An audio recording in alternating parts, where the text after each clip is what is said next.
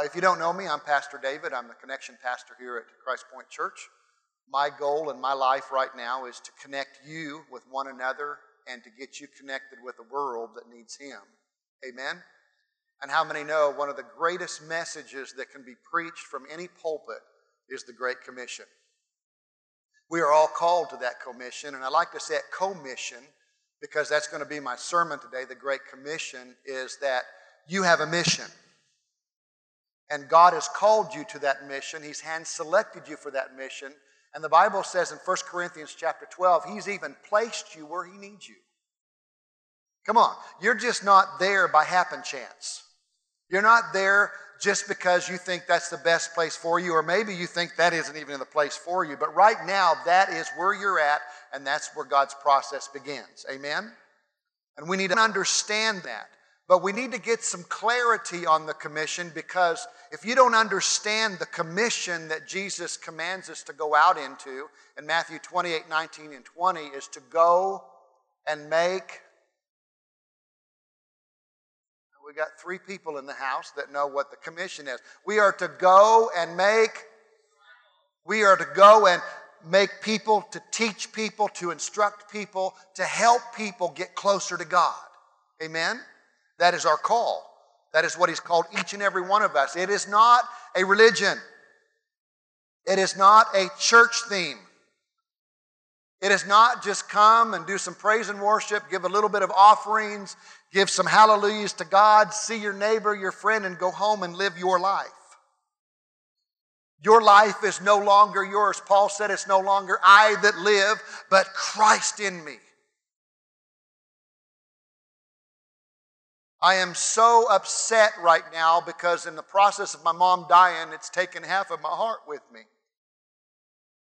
But at the same time, my heart is broken because there's a world that is going to hell and dying because people aren't setting examples and understanding the call of God upon their life.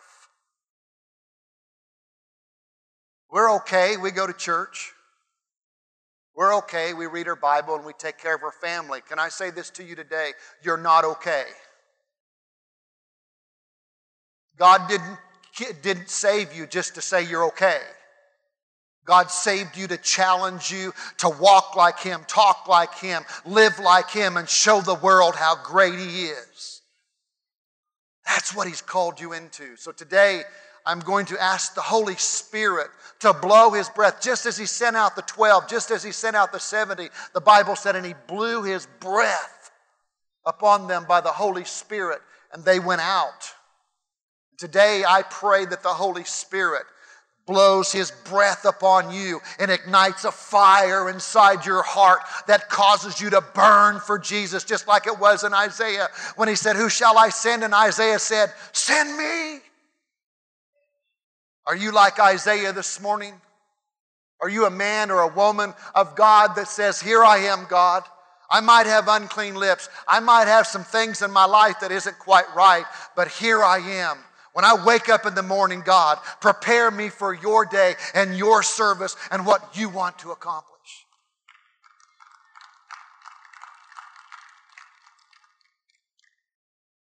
Unfortunately, I find even in my life that I go to work and I get busy with my job and I get busy with what I need to accomplish, and as a result of that, I forget those that are around me.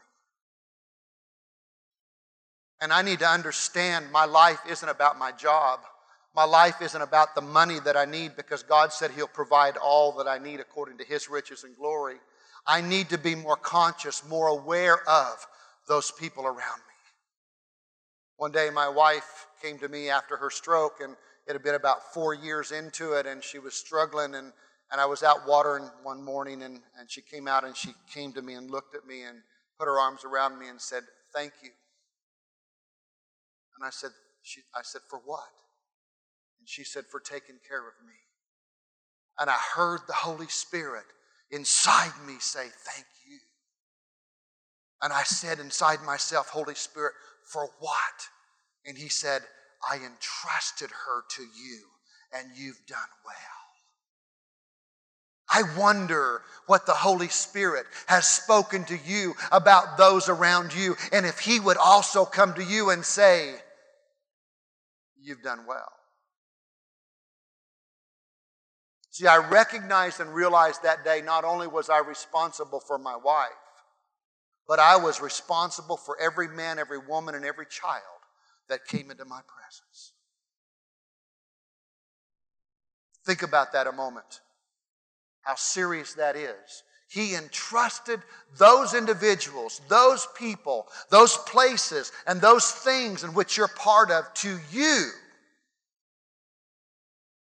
for the work of His ministry.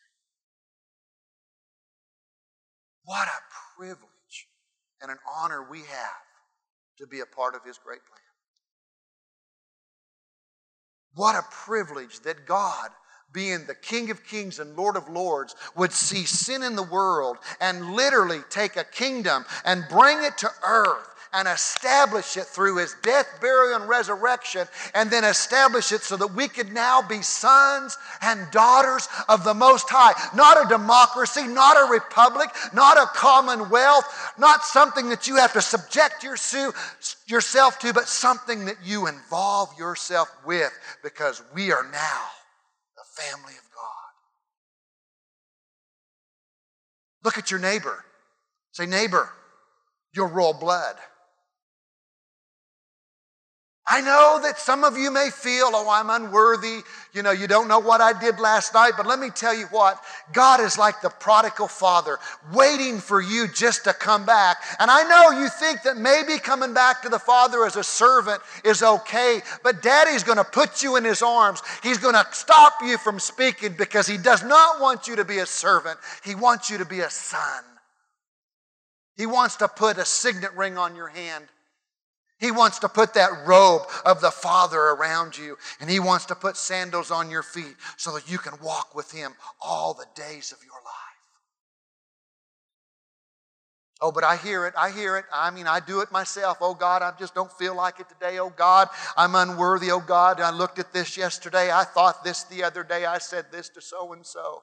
But God says, shh. You're not trying to work your salvation. I'm trying to have a relationship that says it's okay. We're working it out. There is no one perfect in this world but one.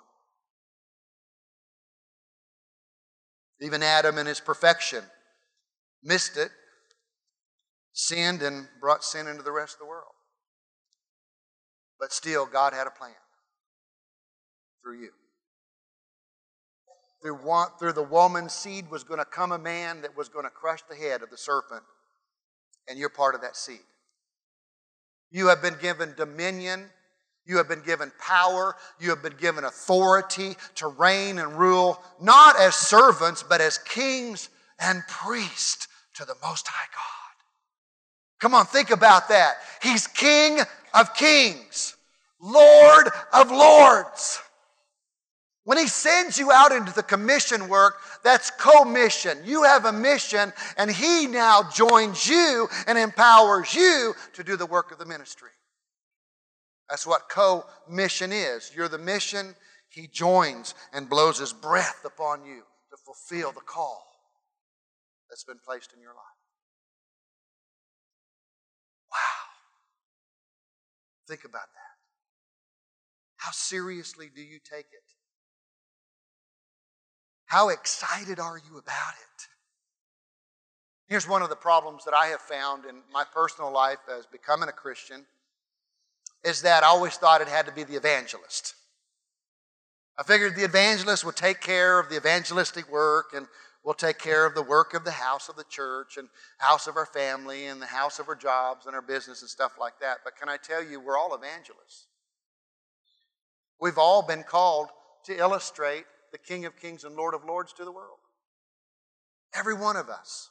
There is no one that is excluded in this house. If you are a servant of the Most High God, if you're a son and a daughter of the Most High God, you're called to this work. Look at your neighbor and say, you're called. That word called means you have been chosen for this. If God chose you, don't you think He knows you can do it? So quit letting the enemy come and tell you that you're unworthy, that you can't do it, and that you're really not called and you're really not chosen. Because let me tell you, if you've accepted Him as Lord and Savior, you've been chosen and you've been called. Amen? I remember years ago, as a young kid, I was into drugs and alcohol, and a lot of you probably wouldn't believe that, but I had my hair about down to here, and I was dealing drugs with the Colombian cartel and the Mexican cartel, and most of my friends when I was 15 were in the 40s. And I remember I would go by my dad's house, and my uncle would show up from Texas. And he'd go, "Hey, Dave, I need to talk to you." I said, "No, okay, I'll in a little bit." No, "Dave, this is important. I need to talk to you." "Okay, I'll get to you in a minute." No. He says, "I need to talk to you right now." I said, "Okay." So he takes me outside into his car, sits me in the passenger seat, and locks the doors. And says, "I can't let you out until I tell you the good news." I remember him doing that 3 times in my life. Never stopped during the 3 times, but how many know the scripture says, one plants, one waters, but God gives increase. Amen? You may have no idea what you just did when you had an encounter with that person, but there's some planting and there's some watering that's going on. Amen? You need to realize that because God placed you there to plant, to water. Say that. Plant and water. What are you planting? And how are you watering? That's something you really need to think about because your character and His character is at stake. You represent not only Christ Point Church, but you represent God. You represent God on Facebook. You represent God in your conversations. You represent God in your workplace.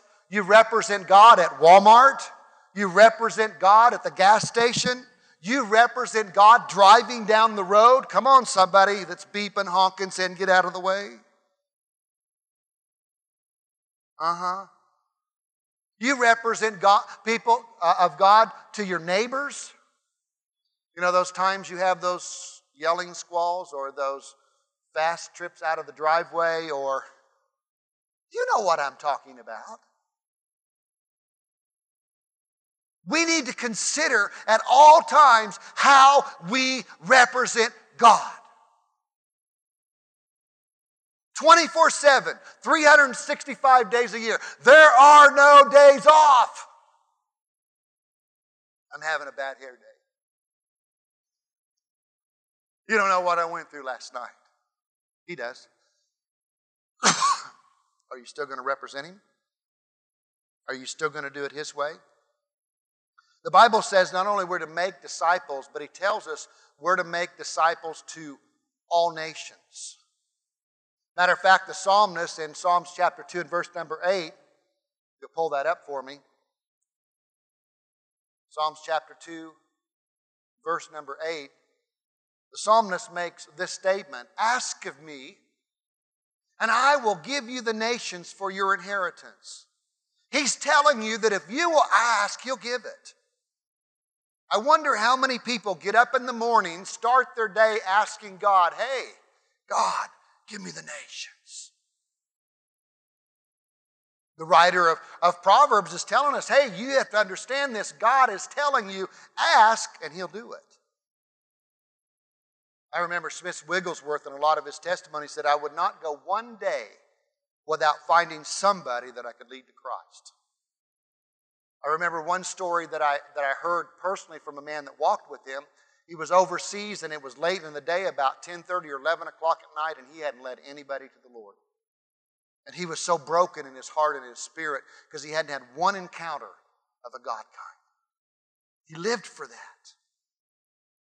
He said he got up at 10:30, went outside, and he went to find the first person he could find. Have you ever done that? Oh, it's 10:30. It's bedtime.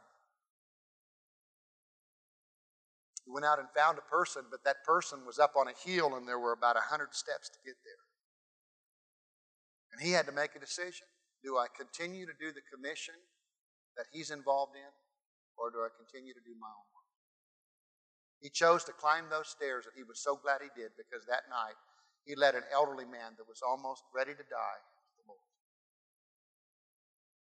A friend of mine one day, before I became a Christian, we were kind of very, very religious and smoking pot, going to church, and thinking everything was cool. And one night he had a dream, and in the middle of the dream, about 4 o'clock in the morning, God woke him up and said, "Go tell the neighbor right now that he needs to get saved." It's 4 o'clock in the morning. So he went back to bed. God gave him another dream. He said, "Go tell your neighbor he needs to get saved." He went back to sleep. When he got up at 7 o'clock, the neighbor was already gone. That day, the neighbor had a car accident and died. He was so grieved that it caused him to walk away from the Lord because he wasn't obedient to the call. He never could get over it. He never could get over the hurt of letting God down. I wonder how many times we've let him down and not listened to the voice because we're so busy about our life, so busy about our stuff. See, God wants to get involved with you with all the gifts of the Spirit, with all the power from heaven to move in the Holy Spirit with word of knowledge, word of wisdom. He wants to have revelation gifts, power gifts, vocal gifts working amongst you. But how can He if we're only doing our stuff? We could teach on all of this stuff and how God works and how God operates, but can I tell you how He really operates? This is the foundation, the commission. Ministering to others outside of yourself.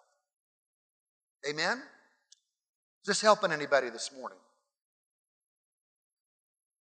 I believe today there are two mandates that we've got to understand. One is, what is God's mandate? What is your part? So I'm going to talk a little bit about that because I think it's the most important thing that we could talk about in the whole Bible, other than salvation. I believe that we are not here just to have fire insurance, go to church, and talk about our families. I believe that we're here because God has a plan. And His plan says in 2 Peter chapter 3, verse number 9, that His desire is none should perish and all should come to repentance. That's God's desire. Listen to this again.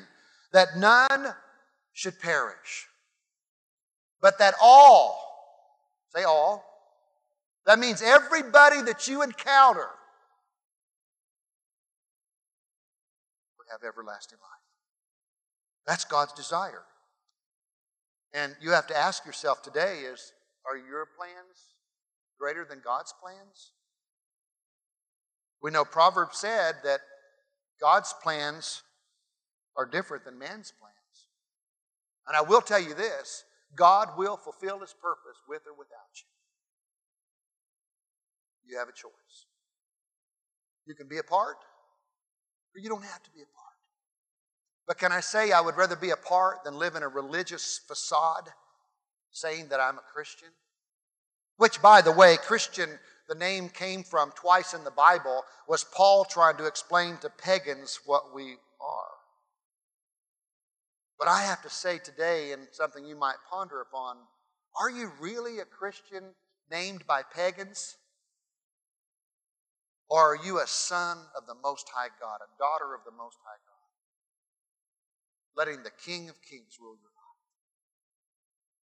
Somebody asked me, are you a Christian? And I'll say, no, I'm a son of the Most High God. See, we're positioned different than the world. We have God backing us up. We might flub it up, but God knows how to make it up. Come on. God may sometimes use your flub up to help the one see, hey, you aren't so perfect after all. But they still love the Lord. They're still serving. They're still going to church. They're still expressing the love and the character. Somebody said to me one time, says, I didn't think you ever flubbed up. And they saw me flub up one day and they go, wow, I guess we're all okay. Because I try very hard to make sure that my character in the world, in my home, in my neighborhood represents Him.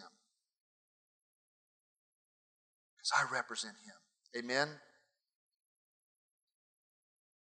I think today we need to really consider a heart change. What do I mean by heart change? Change the way you think so your heart lines up to His. Make every day a priority for Him over everything else about you. Because I'm going to show you in a minute what God meant when He said to go and save the nations. We think of nations from the aspect of, I've got to go overseas and I've got to minister. But really, when you break that word nations down, it is a Hebrew word that means ethnos, E-T-H-N-O-S. Ethnos does not, and it can represent a nation, it can represent a nationality. But in its purest form, when God says, go and make disciples of all the nations, that His desire is none to perish, He is saying, I want you to get involved with a culture in which you live amongst. Because if we would begin to get involved in the culture in which we live amongst, we can begin to change what's going on around us. We have allowed our culture to be ruled by gays and lesbians and drug addicts and immoral people and people who really don't care about anything but themselves. And it's time that the church arises and the church takes its place in what they're called to do so that we can begin to see the difference. Did not He say in Isaiah, rise and shine, for the light has come, and the glory of the Lord has risen upon thee. In gross darkness you will be seen. Arise, church. Take a new position. Find out what we're talking about, this culture in which God is sending you into and what your part is. Because you can make a difference. Oh yeah, you may not be the president. I don't know, maybe is anybody thinking about running? It seems like almost anybody can now be, but praise God, we've got people who are willing to do it His way. Amen? Think about your culture. Think about where God's placed you. Think about the things that God has plans for you. Amen? Hallelujah. There's so much I want to share today. This culture, this ethnos that we're talking about. I want you to understand that because the culture has gotten so bad, we as Christians have taken a new view. And the new view is, well, things are really getting bad. Wow, we must be in the end times. So now we've got movies on end times, we've got preachers teaching on end times, we've got all these things about end times, we've got people quoting scriptures, well, you know, it says in Timothy 3, 1 Timothy 3, said it's critical times, savage times, hard to deal with. There are going to be people that are assuming, haughty, puffed up with pride, no natural affections, lovers of self rather than lovers of God. And he said, from such turn away. We preach, oh, brother, we're in the end times. This is what it's going to be like. But can I tell you, you missed it. If you're one of those that thinks that we're in the end times, when you think these times were bad, when we've had a lot of bad times from the beginning of history, I believe you're missing the greatest point that Jesus talks about. Do you know Jesus tells us when the end times is? Go to Matthew 24. Let's look at this a moment because I want you to see this ethnos. I want to see this culture, this change, this mindset that we need to wrap our brains and our heart and our spirit around because if you don't, it's going to be a while before this thing ends. Let's take a look at that for a moment. Matthew chapter 24, starting at verse number 3. We realize that Jesus was asked actually three questions. One has been fulfilled, and that's when the temple would be destroyed, and that was in 70 AD. But he goes and says, now as he sat on the Mount of Olives, the disciples came to him privately saying, tell us when these things will be. Talking about that temple. And now he says, and what will be the sign of your coming and the end of the age? I think that's pretty blunt question. Tell me when this is going to, the sign's going to, what are the signs and when's this going to end? Look at the next verse. And Jesus answered. Come on, somebody ought to get excited. He didn't say, well, nobody's not going to know the hour. You're not going to know when it's really going to happen, but you're going to know the season. How many times have we said that? Jesus answered and said to them, take heed that you do not be deceived.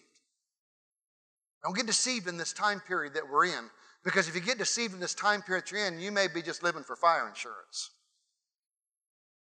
You just may be going through the motions hoping one day you're going to get out of here. Are you hearing me? So Jesus answered and said, don't be deceived. Go to the next verse. Many will come in my name saying, I am the Christ. How many know today we have so many different false religions out there today? You know, Buddha, Muhammad, Jehovah's Witness, Mormons. You know, we could go on. There's so many of them. He said, there's going to be many that's going to come in my name. They're going to claim to be the anointed one. They're going to be claimed that we've got the message. We've got the end time word. It's the end. Get ready. Turn or burn. Get ready or get left. He says, beware of those. He said, don't be deceived. Verse 6. You'll hear rumors. You'll hear wars. See that you're not what? Wait a minute, we're in the last days. Everybody better be troubled. Things are happening. Jesus is getting ready to come. No, let not your heart be troubled. For all these things must come to pass. But look what he says. But the end is not yet. Say that with me. The end is not yet. Are we having false Christ? Are we having wars? Are we having tribulation? Are we having these things? But he says, the end is not yet. Let's read on. For nation will rise against nation. That's happening, right? Kingdom against kingdom. And there will be famines, pestilence, earthquakes in various places. We're seeing some of that, right? Look at the next verse. All these are the beginning of sorrows. I heard a guy tell me the other day, he says, I think Jesus is coming back in 2025. I said, how do you know? He said, well, I like studying prophecy. And one of the things I've learned in prophecy is Old Testament has prophecies about what's going to happen in New Testament. He said, if you will study the tabernacle and take the square footage of the outer court, length by width by height, you'll find it's 2,000 years. So from the time of Abraham and the law, there was 2,000 years. That was all flesh. And then we go into the holy place, which is where the communion table, the showbread, and the altar of incense is, where the Holy Spirit's at, and you measure it length times width times height, you'll find that it's 2,000 years. He says that's from the time of Christ's death till now, and if you put that time period together, it would come up to 2025. I said, well, what about the holy place? He says, that's the 1,000-year reign. Multiply it out, you'll find it's 1,000. What would you say if you really knew that 2025 Jesus was coming back? Do you think you would stay doing what you're doing? Of course, nobody knows the day nor the hour, but he says, it's not yet. We've used these scriptures so many times, and this is the end, this is the end, this is the end. I want you to get out of the mindset of this is the end. It's still time for God to do something great. It's still time for the people to get involved with what God wants to fulfill, because God's whole purpose in life was to establish His kingdom. From the very beginning of time, God wanted to establish a kingdom. Unfortunately, sin entered into the world. It tried to destroy that kingdom, but Jesus came back and He said, repent, for the kingdom of God is at hand. John came preaching, repent, the kingdom of God is at hand. I want to tell you something, saints. It's not about the end. It's not about Him coming. It's about His kingdom is right now, right here, doing great things. And we need to be a part of it. Amen? We must be a part of it. Oh, I did tell you that I was going to tell you when it comes, right? You want to hear that? You want to see that? It's in Scripture. Okay? Let's read on. Then they will deliver you up to tribulation and kill you, and you will be hated by all nations for my name's sake. How many know there's a real stir going on right there right now? Especially against Jews, Israel, Christianity as a whole. How many know, since we've got a man in the White House that's praying now, come on, that's speaking things about God that has gotten him a force of people who are praying around him. There is a lot being stirred. And I got to tell you, I heard a Republican yesterday on a talk radio show that said that she's a representative from Minnesota and said 90% of the stuff you're hearing is not true. Not true. It's happening. Look at the next verse. Verse 10. And then they will be offended. Will betray one another. They will hate one another. Go on. Many false prophets will rise up and deceive many. Come on. Because of lawlessness will abound, the love of many will grow cold. I mean, have you still got your first love? The Bible says in the seven churches that people will lose their first love. You remember when you got saved? Do you remember that day when Jesus came into your life? Do you remember that day when you found out that the world wasn't the way you thought it was, and that there was someone who loved you, who died for you, and who reconciled you to himself? Do you remember that day? What a day. I couldn't stop talking about Jesus. I was a Jehovah's Witness, born again now Christian, talking about Jesus. I couldn't shut up about Jesus, and I got to tell you, I still can't. Can't do it. There's something shut up on the inside of me that says I have to talk about him. I have to resemble him. I have to do his work. Not because I'm a servant, but because I'm a son. I want to do it. I'm compelled to do it. I love to do it. It's a passion of mine. And when I'm not doing it, I don't feel so good. Anybody know what I'm talking about? He goes on and says, But he who endures, for he who holds on, for him who stays at it, for him or her that continues even through all that we just mentioned, will be saved.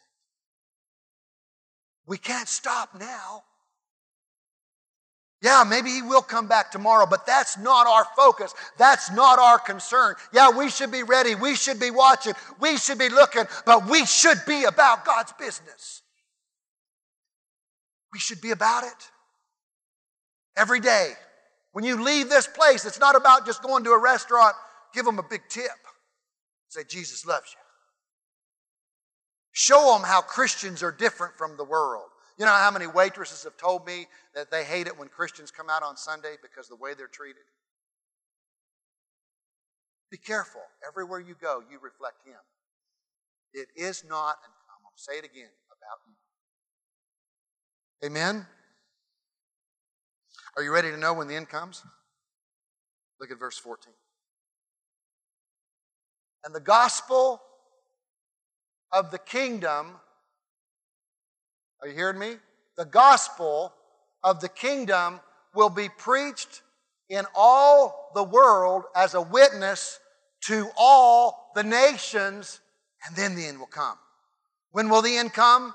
When we get a hold of the culture of God and realize that every place that he places us is a representation of him, and everything that we do represents him. Everything we say represents him. Every time we got somebody that's ugly and how we respond represents him. He says when we start showing the culture what he's all about, then he'll bring the end to it.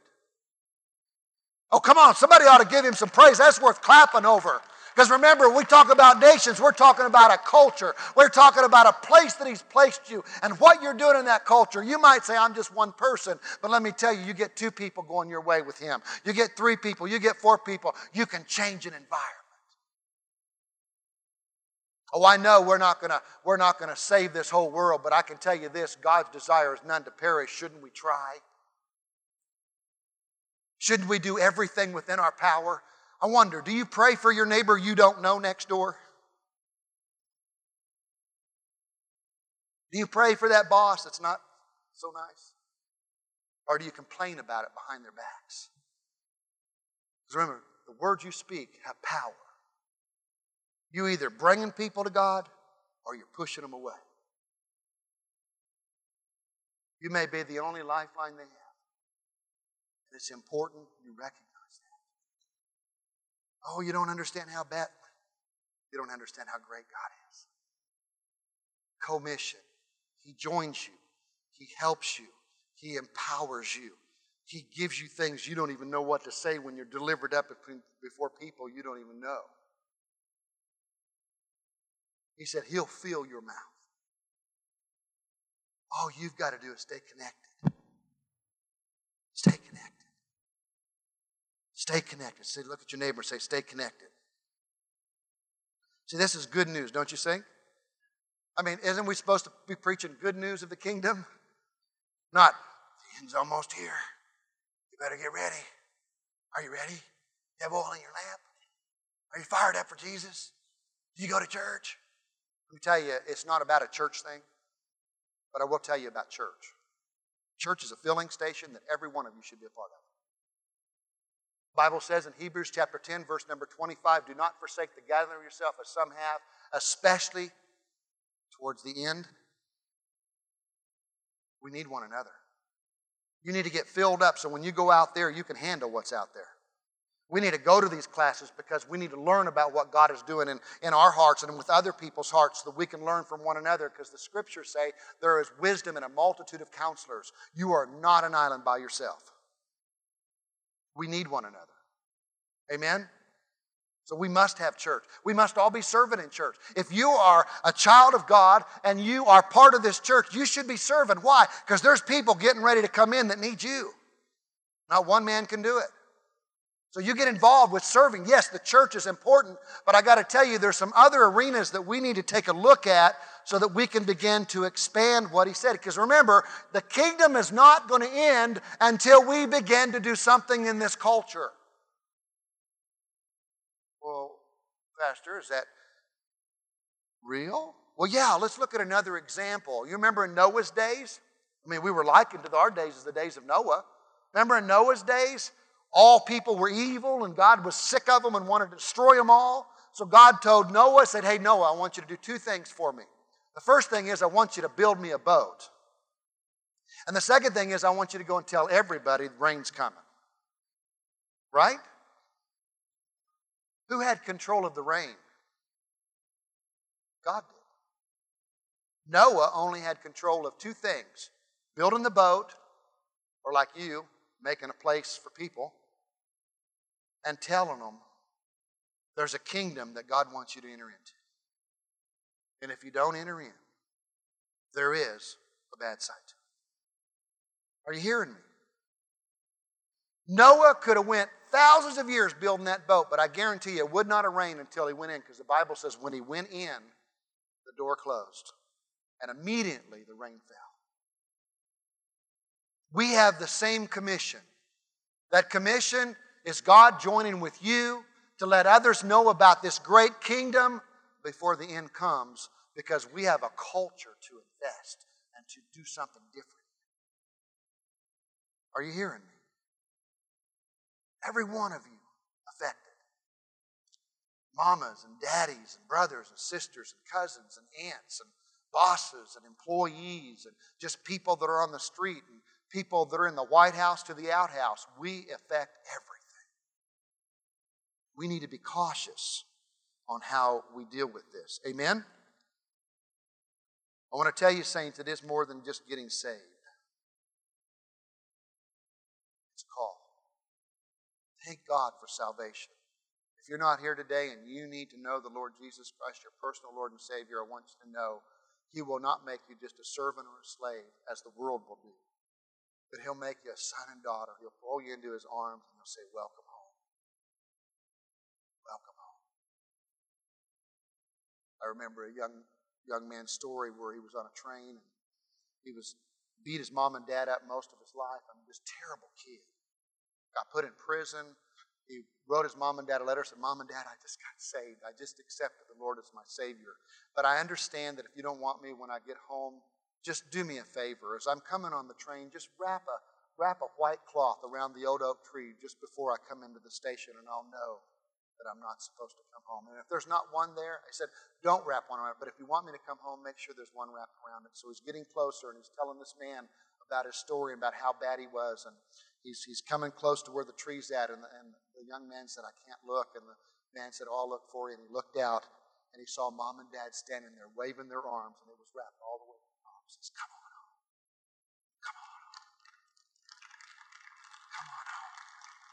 It don't matter how bad they are, God's saying, come on home." He would stand there and wrap the tree himself, and we know he did with his own blood, saying, come on home. Amen? In 1975, there were two guys, one with the name of Bill Bright. He is head of, or founder of Campus Crusade for Christ, and another gentleman by the name of Loren Cunningham with YWAM. Well, these two men, separate from one another, back in the mid-70s, had dreams. And the dreams was how to involve the church beyond the church in the culture in which they lived. Anybody heard of the 7 Mountain Principle? I've talked about it a little bit in some of my classes. There's a 7 Mountain Principle that God gave to Bill Bright and Loren Cunningham. And when they got together, they were astounded because they didn't know anybody else that ever had this before. Later in years, John Enlow and many others now began to have these visions, and they started coming together and searching out the 7 mountains of God, and they began to realize there's something to this on changing a culture. How many want to change their culture? How many want to influence those people around them? Well, let's take a look at this for a moment. Do you have that slide of the 7 mountains? I want you to know that God is a what? Communicator. He's our provider. He's our king. He's our teacher, redeemer. He's our papa. He's our creator. And matter of fact, he is definitely our savior. Amen? But when these 7 mountains, when they begin to get these visions from God, God said, I want you to go and I want you to tell people it's more than just the church. It's more than just getting in a building and having services, because there's a world out there that we need to get a part of. And Jesus says we're to go to the nations. We're to go to these ethnos. We're to go to this culture. Amen? And if we can't get this mindset, we'll just stay in the church doing what we're doing. And I believe today the Holy Spirit wants to breathe on your life, give you a new vision of your call, and help you go where God's sending you. Amen? See, we know that he's the Redeemer because he's the one that saves us and brings us into Christianity or the church, which we call religion. Religion really, Webster says, is just a belief system. Everybody has belief systems. Amen?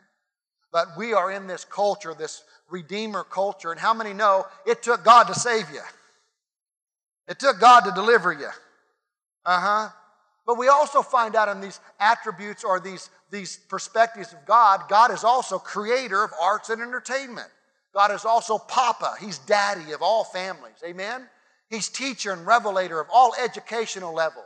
He is the king of government. Would you say he's the king of kings and lord of lords? He's the provider of all economy because he deals with the economy of business, and he is the commander of all media. And how many know we've got some bad media out there? You know, Communist News Network,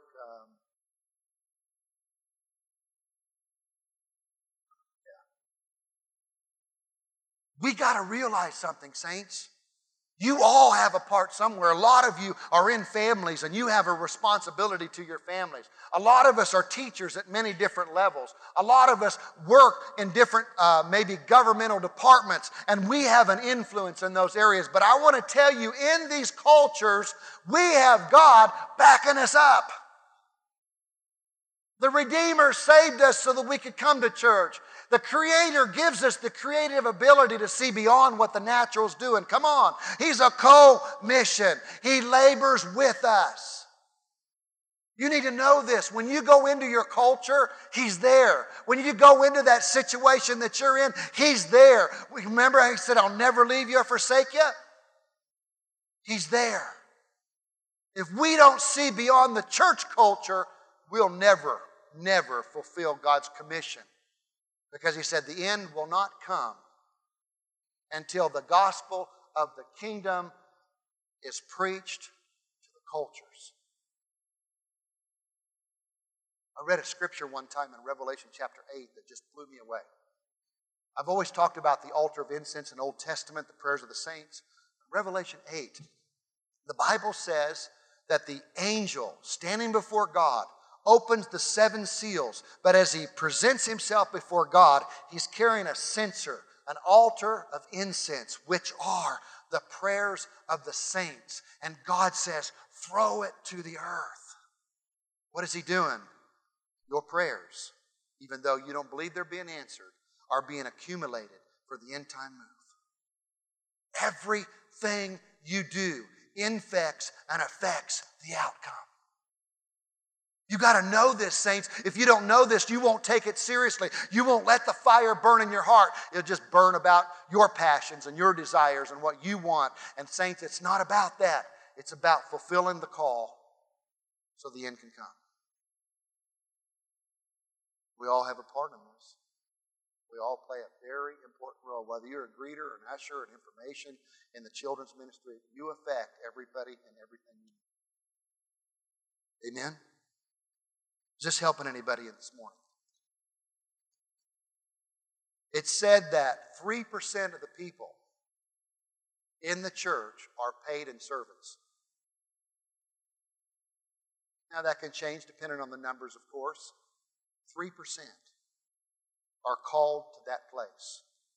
That means 97% of you belong to the culture out there to make a difference. How many would say, I'm part of that culture? Come on, let me see your hands. Look all around, saints.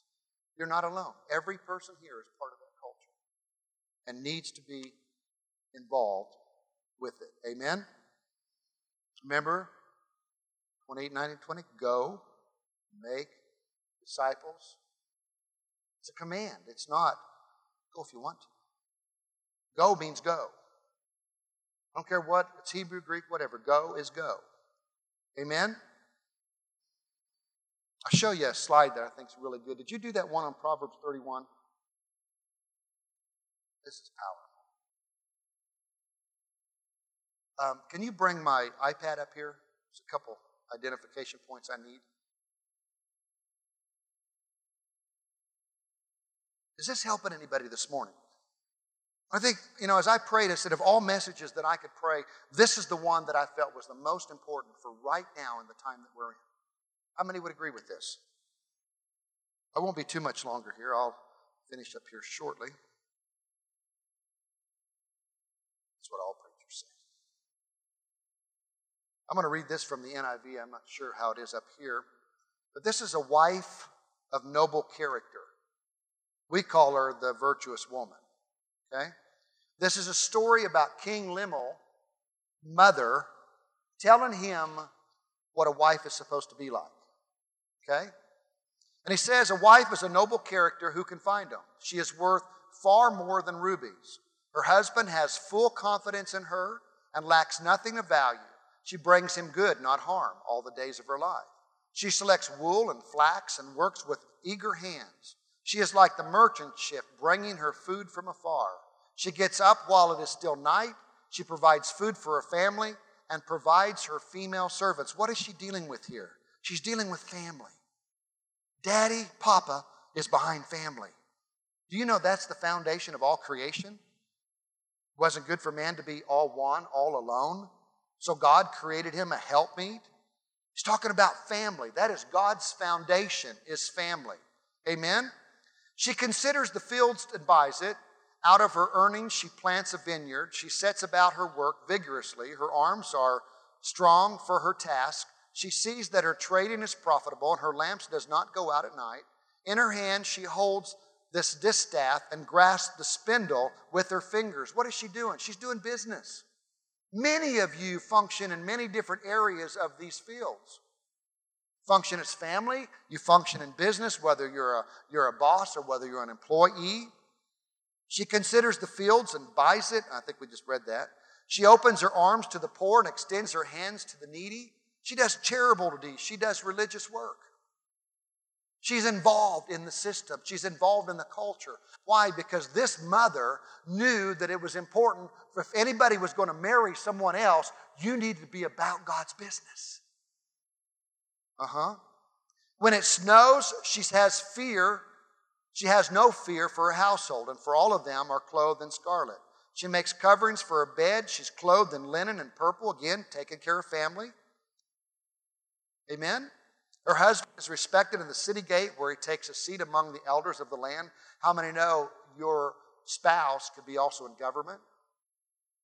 You make a difference in that. How you influence them, how you speak about them. What you know, they may come home with a bad attitude, but you need to speak life into it because they're changing a culture. If you don't know how to speak life, you pray about it, you seek God about it, you find out what it takes. Amen? She makes linen garments and sells them and supplies the merchants and sashes business. She is clothed with strength and dignity. She can laugh at the days to come. She speaks with wisdom, and faithful instruction is on her tongue. She watches over the affairs of her household and does not eat the bread of idleness. We're talking education and family again. Her children arise and call her blessed, her husband also, and he praises her. Many women do noble things, but you surpass them all. Dealing with family. Every one of you play many different roles in this culture. If you read verses 1 through 10, you'll find out what Mama says to the king about his part. His part is to be not a drunkard, not waste your strength on loose women, defend the rights of the oppressed, help those who can't speak for themselves, help the poor, help the needy. Carrying God's character. You know, we talk about a Proverbs 31 woman.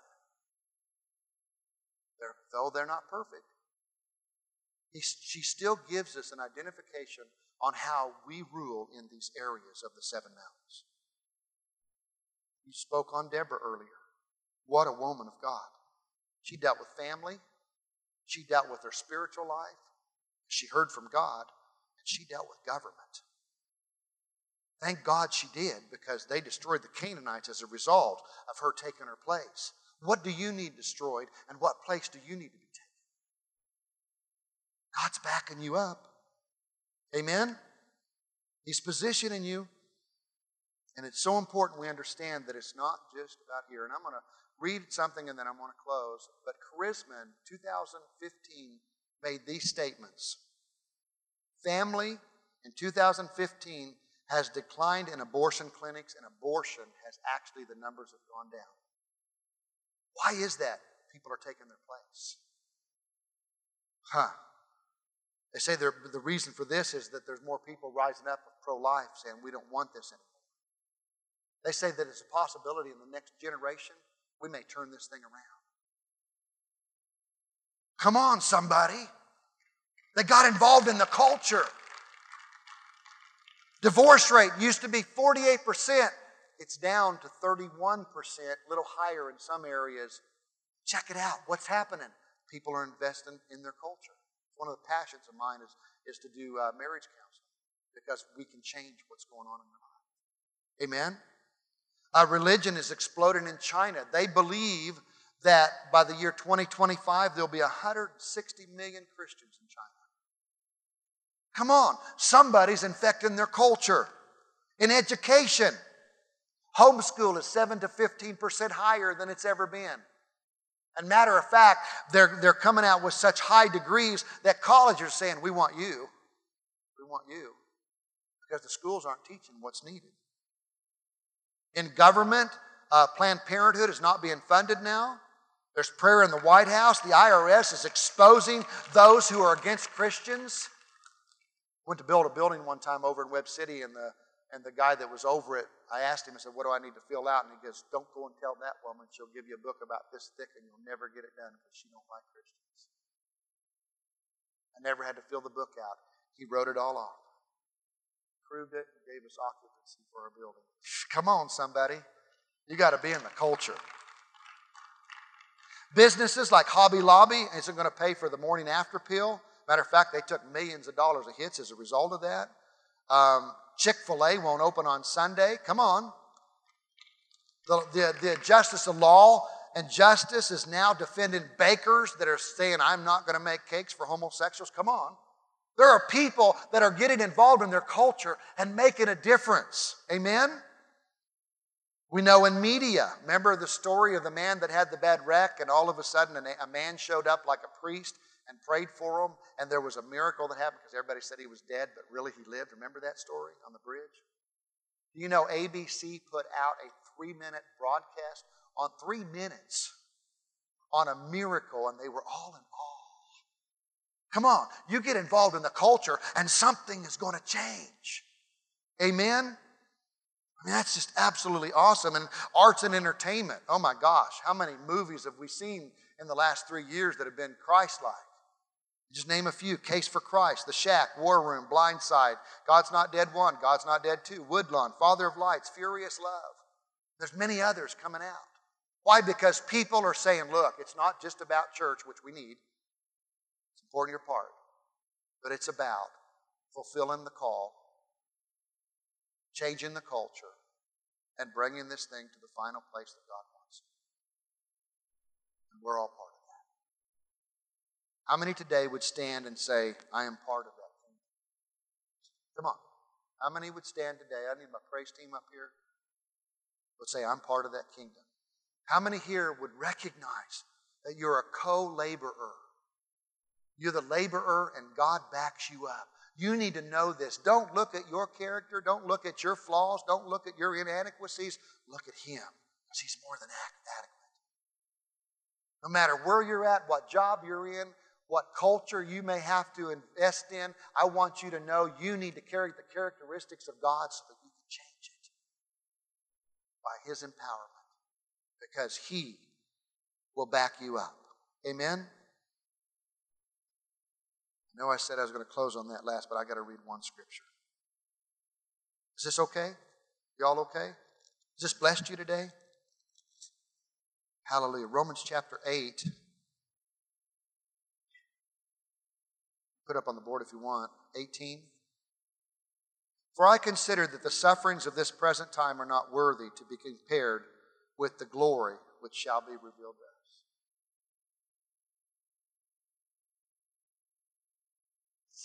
That's so good. For the earnest expectation of the creation eagerly waits for the revealing of the sons of God.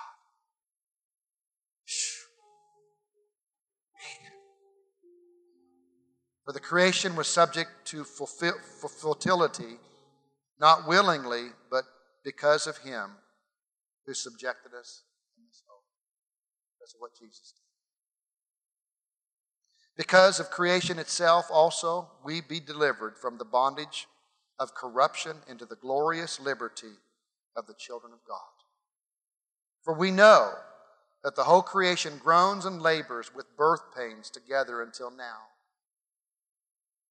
Not only that, but we also, who have the first fruits of the Spirit, even we ourselves groan within ourselves, eagerly waiting for the adoption, the redemption of our body. For we were saved for this hope, but hope that is seen is not hope.